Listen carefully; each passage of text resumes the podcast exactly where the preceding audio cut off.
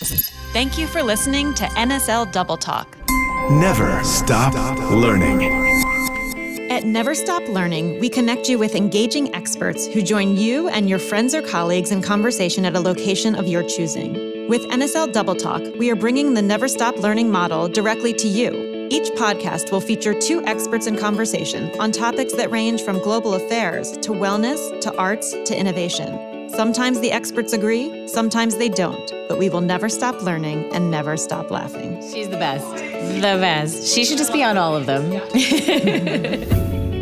NSL Double Talk featuring Jenny Galluzzo and Lauren Brody. Their topic today is Challenges and Solutions for Working Parents. As co founder of The Second Shift, Jenny lives her life committed to the empowerment of women through work. She is fiercely dedicated to shifting the path forward for women with the second shift, an agency that re engages women in the workforce after they have taken time off to raise their families. The second shift connects women with companies who need their specific and valuable skill sets. Jenny frequently speaks about career transitions, gender equity in the workforce, and becoming an agent for change. Jenny holds a bachelor's from Duke and a master's from Columbia University School of Journalism. Lauren is the founder of the Fifth Trimester Movement, which supports the transition back to work after baby to keep women in the workforce and foster gender equality. Her book, The Fifth Trimester The Working Mom's Guide to Style, Sanity, and Success After Baby, was a simultaneous bestseller in the Amazon categories of motherhood, women in business, and cultural anthropology. Lauren is a frequent speaker for Fortune 500 companies and writes about the intersection of business and motherhood for the New York Times, Slate, Bloomberg, Businessweek, and Elle. Lauren holds a Bachelor's of Arts from the University of Pennsylvania. We are so excited to welcome Jenny and Lauren to NSL Double Talk. So, Lauren, we've worked together, we've worked in the same space. I've read your book. I know that the fifth trimester is a movement, and I'd just love to know how you became such an advocate for working parents. Thanks, Jenny. I feel like usually when we see each other, we're both sitting, working quietly, or on our phones having calls. It's nice to actually look at the table across from you and see you. So you were ahead of the curve. I knew of Second Shift years before I started doing my work and always kind of knew that there was this imbalance in the workplace for working parents. Clearly, there was a need for the work that you guys are doing, but I didn't really experience it myself until I had my sons. I was working at Glamour Magazine, both ostensibly and in reality, a pretty supportive place for working mothers. And yet I didn't see anybody around me doing it in a way that looked sustainable to me. And um, when I came back to work after my first son, I had really, really struggled through what I had learned was called the fourth trimester, which is the newborn phase. You know, that book, Happiest Baby on the Block by Harvey Karp. I loved that book. So incredibly helpful. Can you still name all the S verbs? Do you remember them? no, but I do have like a visual of sitting up at night reading it. Yeah, yeah. With the crying baby, like just losing my mind. Yeah. So the idea is that you recreate the feeling. Isn't there of a the wave? womb. You catch the wave. Oh wait, that I sleep. remember. I remember the wave. There's like shushing and swaddling and sucking. You recreate that like tight, cozy feeling of the womb because human babies are actually born three months too early, the idea goes, because of the size of the mother's pelvis and the baby's wonderful skull to accommodate a huge human brain, right? Um, the problem with it is that throughout the book, I remember Dr. Karp just kept saying, just get to 12 weeks, mama. Do you remember that? Get to 12 weeks, your baby will be the baby you thought you were giving birth to. Like they'll get on a schedule, wake up to the world. And, I and just then what happened at 12 weeks? I went back to work, obviously. and my husband was in medical school. There was no question. I actually didn't feel very guilty about it because there was no question of would I keep working. I was, I, and I loved my job and I love my colleagues, but I was thoroughly ill prepared to be a working mother. And I realized as I went back with the privilege of you know executive sort of leadership role that I could be probably a little more transparent about the hard stuff than perhaps some of my colleagues had been able to be. And I found pretty quickly that people kind of admired that I was admitting what's hard and still getting through it. And I eventually had this big light bulb moment of aha there's a whole fifth trimester it's when you go back to work and it can set you up for long-term success and companies need to do a better job of supporting it for parents and wrote a book started a company did a ton of research all over the country that was like 4 years ago Did you feel like you were supported when you went back to work? What did Glamour do well? So I had everything working in my favor. I had parents who had retired literally a month before my first son was born, so they could fly to town on a moment's notice if need be. I had a husband who was in his residency, so working long hours, but fully deeply believed in my career and in my ability to succeed and wanted to support me. We had enough saved that I could take a few weeks off of being paid. Not all of my leave was paid for. That's just not the case with most American women. At Glamour, I had bosses who said, do what you need to do. We do need you back in 12 weeks, but they sent me a baby gift, super nice, um, gentle onboarding. I remember my boss Jill saying to me, you know, your first couple weeks, you're going to want to leave at like 4:30 or 5 that's okay because this was a culture where I had been very used to burning the midnight oil and that was sort of how I measured deliverables and success. And she knew I was going to need an adjustment in how I saw myself and in the time that I needed to be able to get home to my kid. That's really lucky. I was lucky. And yet, even then, I knew that I was a lot luckier than a lot of American women were. And it was still just unbelievably challenging and earth shifting. And I didn't recognize myself in the mirror. I had postpartum anxiety. I was so lucky to have so much support, and yet I struggled tremendously. And as I began to dig into the research years later, it just hit me like a ton of bricks. Like, what do you do if you don't have that much support? And how must that feel? And we see it reflected in I mean, not to go super dark super fast, but we see it reflected in our maternal mortality rate and in the rate of mental health problems that happen postpartum. New parenthood in America is just not supported to the, yeah, I would, shouldn't even say to the degree, like that's not doing it justice. It's not supported really at all compared to the rest of the world. And you, you mean we are the only industrialized nation without paid leave? In fact, yes. Yes, in fact. I think we'll get there eventually. I still don't think it'll be enough. I think it's become really prevalent in the dialogue. Like, you know, all of the Democratic candidates in the election all have a platform on this. Mm-hmm. Um, yeah, know, the administration's talking about it. So I think, from my experience, when we started the second shift, it was five years ago. So I don't even know when, 2015. Mm-hmm.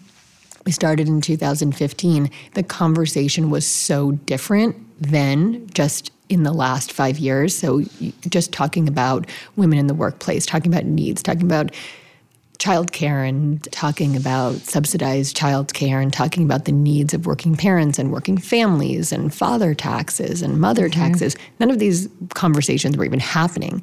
So if you think about how quickly that paradigm has shifted, it gives me a lot of hope for what's going to happen in the future and where we're going in terms of paid leave and just the empathy that you bring to work and the humanity that people need around new families. It's so true. Um, and you've been a huge part of normalizing that. How does it Thank work? Thank you. Well, no, of course. That means a lot. How does it work with your, your clients, with the companies who you work with, who you're helping provide labor for? How do you instruct them? How do you teach them what the new normal should be in order to be competitive?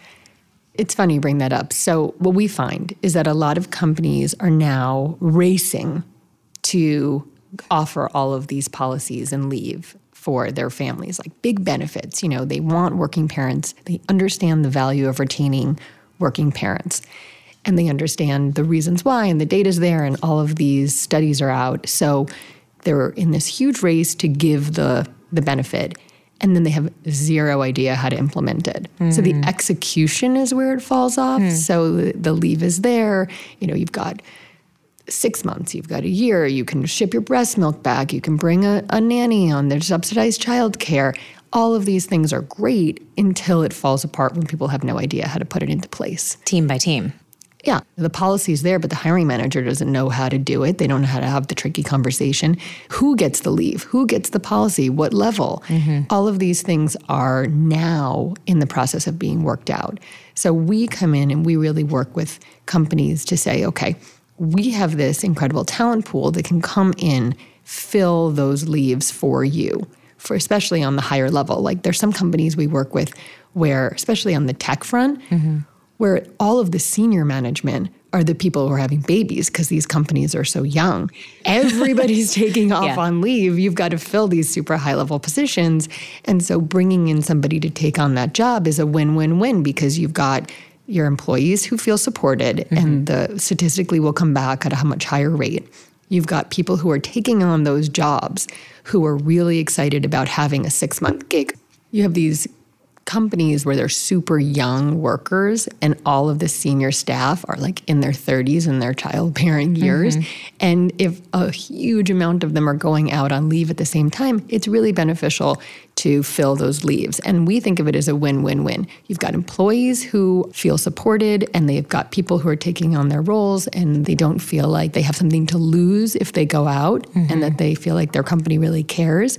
You have the women in our network who are thrilled for the opportunity to come in, do a job that pays well for six months. Mm-hmm. And then you've got the companies that don't have the, I think the statistic is like 150% of a year's salary if an employee goes out. So the cost is six to nine months on average, but for any employee making $100,000 or more, it's actually 213%. 213. And, And- I, the reason I know that number just off the top of my head, I know very few things off the top of my head. I know that number because when I started doing this work, I probably, like you, initially tried to sort of just woo clients by saying, this is the right thing to do for humanity. Don't we want a next generation? You know, don't we want parents to feel supported? It's the right thing, it's the right thing. Very quickly, I learned the only thing that sells this work is numbers and you know showing them the cost of losing these women the potential that these women have to be incredibly profitable earners and leaders once they get to leadership. But you have to get them there. And in order to get them there you have to retain them through this transition.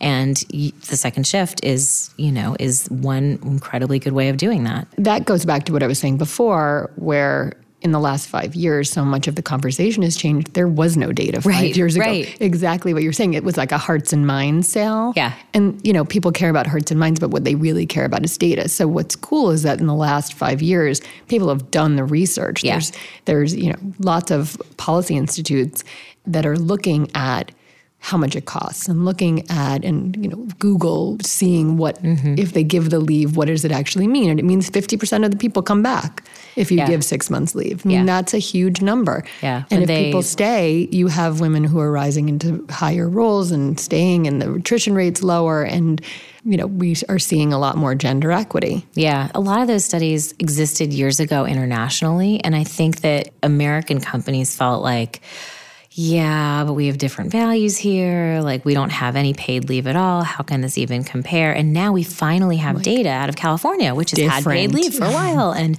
I'm so excited for New York State's self analysis to happen as it's rolled out paid family leave. Are you finding you have to educate your clients? I don't think we need to educate them because HR people really they they're up on the rules, at least the ones that we come across. What I find is that they're overwhelmed Right, by the change right. because this is all happening really fast. Yeah. What they have to do to be compliant is really intense. And so they're struggling to figure out how to do it quickly, how to make their employees happy, because we're living in a time where employees have access to the ability to very quickly out their employers who aren't following. So it's very reactive in a lot of ways, but that's okay because it's moving in the right direction. Mm-hmm. That's interesting. It does seem to be that there's a huge dichotomy now Yes, yes, bigger than ever. between people who are in high level paying jobs and what mm-hmm. they get as a benefit. Mm-hmm. And you know the perks that are available to them like oh you're on a business trip. We're going to ship your breast milk back home. That's an amazing perk. And the, this is you know a, an employee that is clearly of value enough for you to offer that. And then the people who are working in fulfillment centers mm-hmm. on their feet who get really very little in terms of not only the leave that they're offered but zero benefit Right. I always try to applaud the companies that are doing it well. And Amazon is not a perfect employer by any means. However, they were early adopters to this idea that there can't be this upstairs downstairs split between who gets good benefits.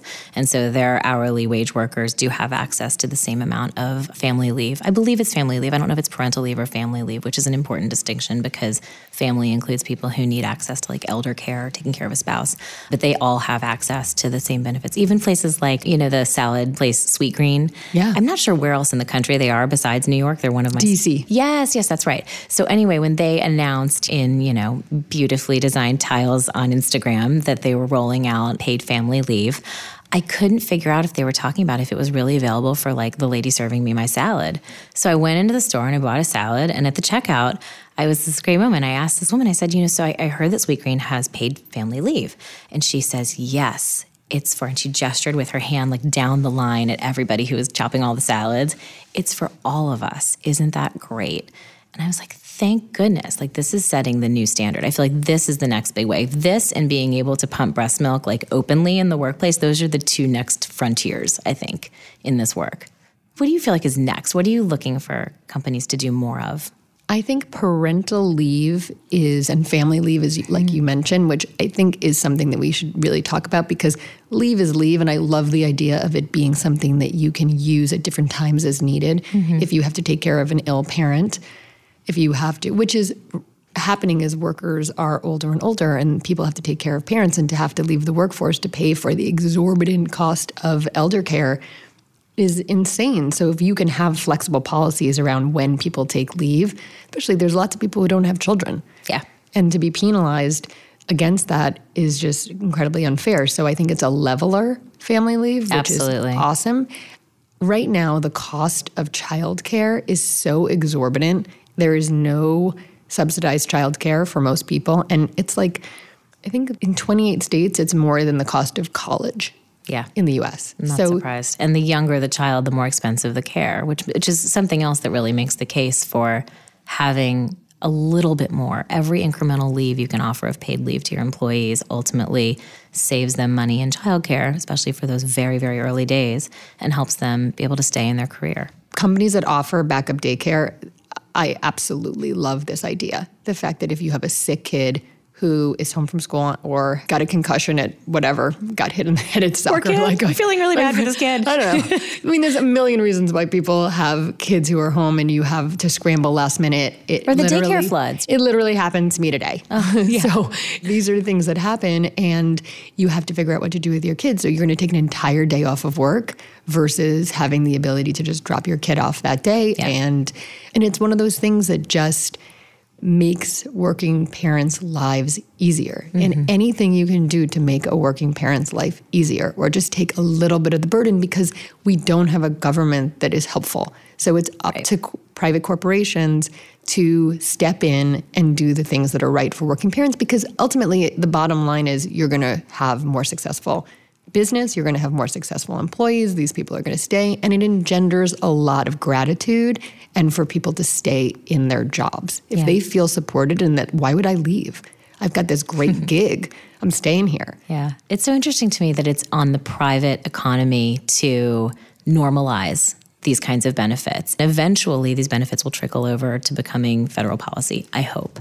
The real problem, I think, is that it's normalized this notion of 12 weeks as the time. How many times do you hear people say, Did you get to take your whole 12 weeks? Unpaid. unpaid, right? And and so actually, you know, most American workers can't afford to spend a quarter of their year not being paid. So 25% of American new American moms take two weeks or less, and the average amount taken of FMLA by moms is eight and a half weeks. And let's just point out it takes 40 weeks to gestate a baby. Yeah. Oh. And then you're expected to go back to work two weeks later. And that doesn't even take in mind for people who have cesarean sections, Right. People who have adopted children who need more time How to about a baby in the NICU? a baby in the NICU. Yeah, I mean, there's uh, Or if you have, you know, some sort of complication and you have to start those 12 weeks earlier Right. before the baby is Right. even born, those 12 weeks start the clock. time just ticking away. It's really, I mean, it's inhumane. But so, what I see in my work with these new mothers who I work with and with these companies who are trying to keep them is that they come back, if they do get their whole 12 weeks, they come back and they feel like I did guilty and distraught and like they're doing something wrong that this is so incredibly hard to be back after 12 weeks when their country has told them like you should be great by now no, they're not back in their old clothes. They're not, you know, they're still sweating at night. They're still healing. They still want to bond with this baby who's just woken up to them. It's actually there's there's no like medical research around the 12 week point as being this time when babies are ready to be left. Which isn't to say that if you want to go back to work by all means, like my, my work is all about giving you the agency to be able to make the decisions you want to make for your family. But it's inhumane how soon people are back. So, how does it work? You get hired by individual workers or do you get Mm-hmm. hired by the companies they work for and then you come in as a coach? So I, I do do some coaching. It's actually a smaller part of my work. My main, my, my actually my, my main income stream is um, speaking events.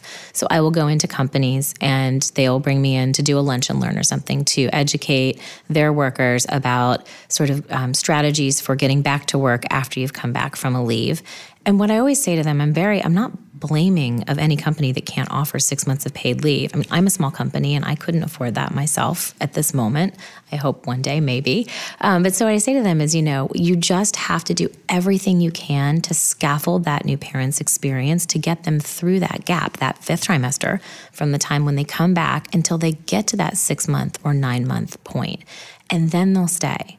So do everything you can to be flexible. Do everything you can to offer them what they're asking for or to open up the conversation to ask them what they need and give them a supportive team around them. Offer that same flexibility to everybody around them who's also not a parent so they don't feel stigmatized by it and retain them. So I go in and I'll give a speaking engagement and then they'll have a dilemma on a team, you know, 2 weeks later and they'll say, "Oh, that lady knew a lot about this." And they'll call me and I'll consult or they'll hire me to do individual coaching with the moms who are returning, although I'm just me, so I only have, you know, a select number of clients that I can take on to take their whole, you know, returning moms. What are you seeing from companies where you think that they've done the right thing? Like, what are the best practices that are Yeah. in place that you, you're like, kudos, you guys are doing it right? Well, Jenny, one of my speaking offerings is best practices guidelines. the companies that are doing it best really do understand that this notion of not ignoring the human in the workplace and allowing people to be themselves and um, be inspired by their personal lives needs to apply to everybody. So it is family leave. When I go into these companies, I'm helping them eliminate discrimination and sexism and protect themselves legally, frankly, from all kinds of terrible lawsuits that could be thrown at them for being discriminatory towards moms. And the motherhood penalty and mom bias is real, real, real. I was going to ask you how this all rolls up into the idea of the like mommy tax. Yeah. So the mommy tax, motherhood penalty, call it what you want. It stinks all around. Can I say it stinks? the flip side of the coin is the daddy bonus.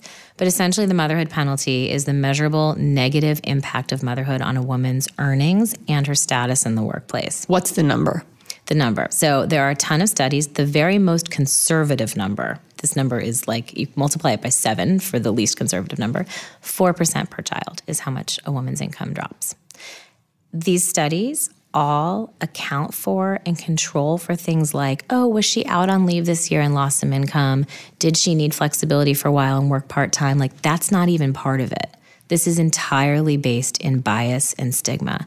There's also studies that show that mothers' starting salaries, which sort of helps you realize that this is not about like the same person who came back to the job and did it differently. Mothers' starting salaries are 8% lower than women's salaries who are not moms and 9% lower than all men's.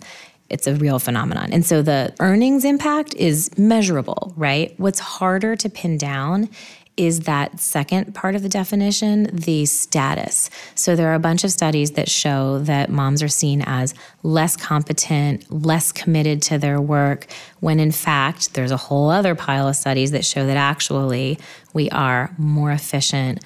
We are better at pivoting between tasks. We are more committed. We are better mentors. It's interesting because in part of the second shift, what we do is we have a network of women, right, who we call members. And as part of the membership application process, we do a deep dive into who you are. And the final step is that we have a welcome call.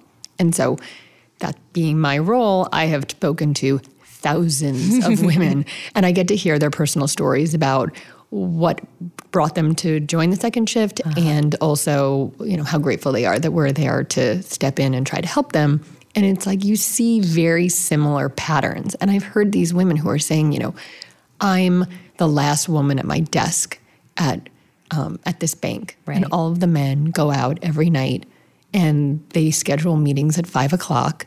And i want to go home to my kids. I want to take care i want to be there for whatever meal homework and mm-hmm. i feel like i'm letting women down if i leave. Mm-hmm. And i feel like i'm going to downshift in my career and i'm never going to be able to catch up but i'm at the end of my rope. And they'll come to us and, and say like i'm leaving. That's it. I'm out. I'm like, have you spoken to anyone in HR?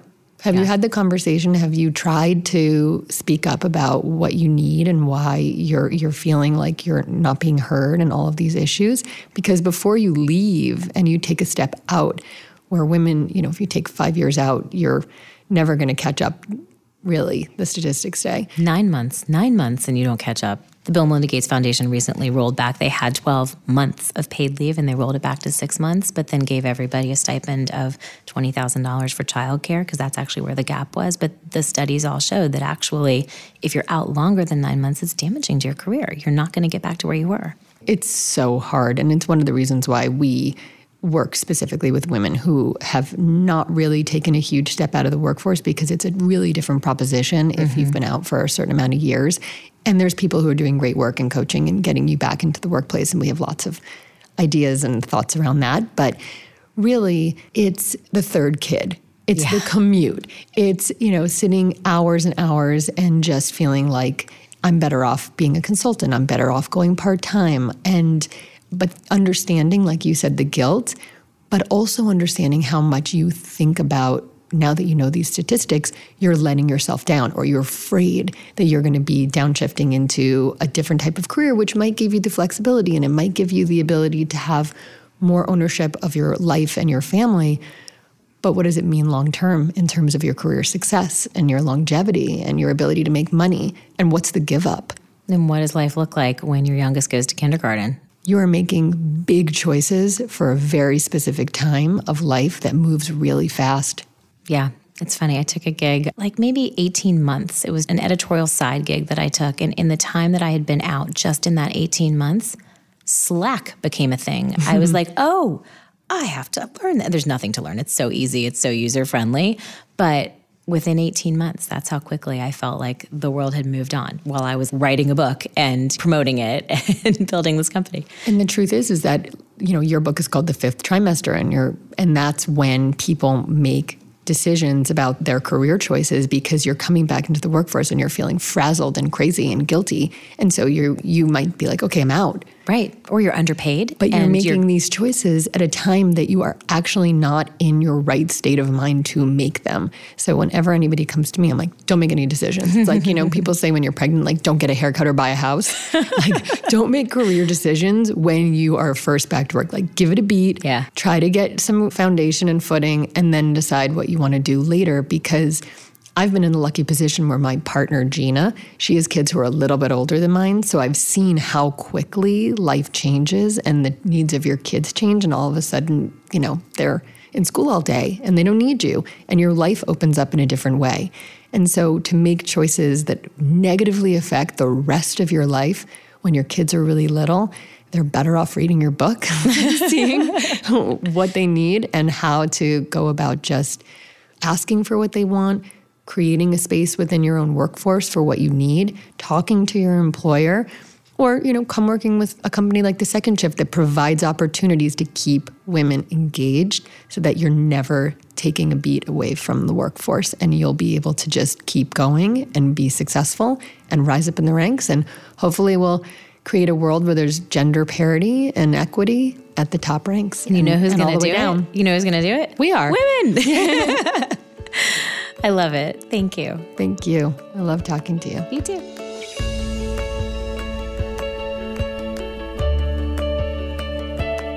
For conversations you can't ignore, come back every Monday and Thursday for new episodes. Subscribe now and never stop learning.